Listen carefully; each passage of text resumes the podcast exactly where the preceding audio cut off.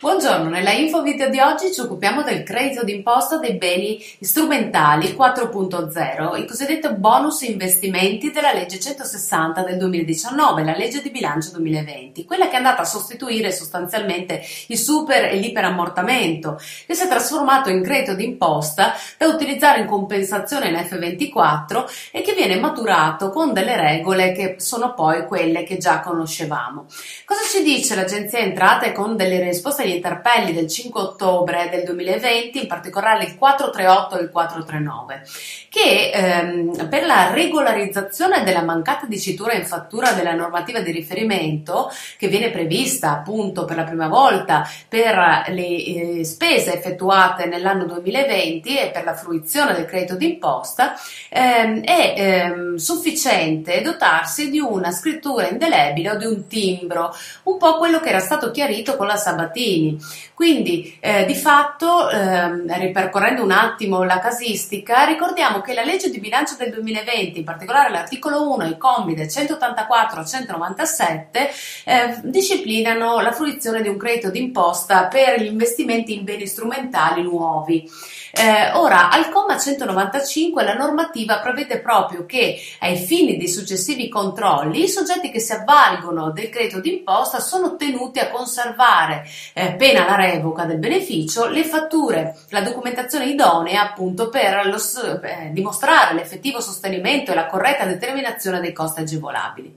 Quindi le fatture e gli altri documenti devono riportare la dicitura della normativa, in particolare dei commi da 184 a 194, quindi non solo le fatture, ma anche le contabili dei bonifici, gli ordini, i preventivi. Sulla base quindi della formulazione letterale non appariva chiaro se potesse o no essere fruito il credito, eh, se decadesse, eh, venendo meno questo onere documentale. E eh, cosa dice l'Agenzia Entrate nelle risposte del 5 ottobre agli interpelli? Che sostanzialmente questo è equivalente alla Sabatini e quindi ehm, la nuova Sabatini, ex articolo 2,2 del DL 6913. Quindi in sostanza che se eh, sull'originale di ogni fattura di acconto o di saldo che riguarda gli investimenti eh, è stata posta la dicitura, bene, altrimenti può essere utilizzata una scrittura indelebile anche mediante la posizione di un timbro. E la dicitura spesa di euro tot realizzata con il concorso delle provvidenze di cui al DL 6913 era eh, considerata valida.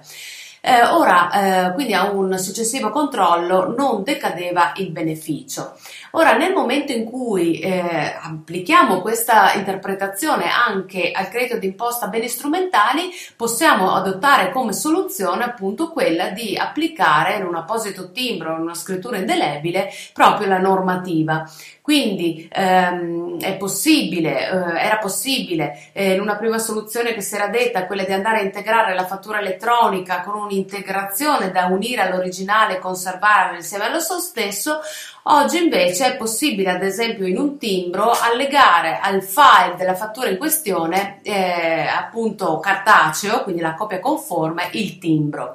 Ehm,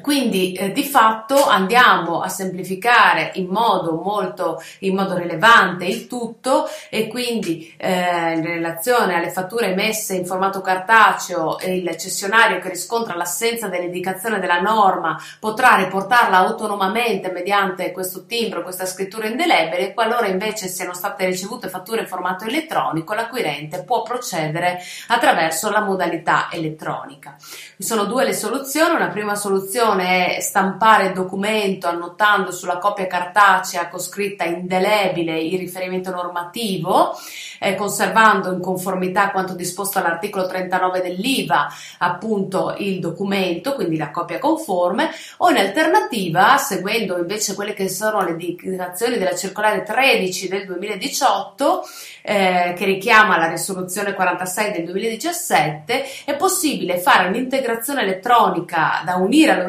e conservare insieme allo stesso appunto questa integrazione. Quindi senza procedere alla materializzazione della fattura, il cessionario dovrebbe disporre di un ulteriore documento da allegare al file della fattura in questione che dovrebbe successivamente essere trasmesso allo SDI. In questo caso, quindi, eh, qualora eh, si, il soggetto eh, contribuente avesse aderito al servizio di consultazione delle fatture elettroniche che è stato messo in atto dall'agenzia, questo documento sarebbe anche conservato automaticamente da parte dell'agenzia.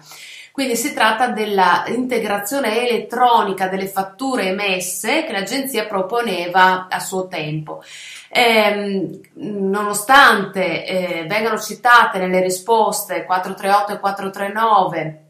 eh, queste, questi chiarimenti eh, non è stata riportata una terza possibilità che era stata prevista nella FAC numero 15 da parte del Ministero dello Sviluppo Economico, cioè consentire la regolarizzazione della fattura sprovvista di dicitura.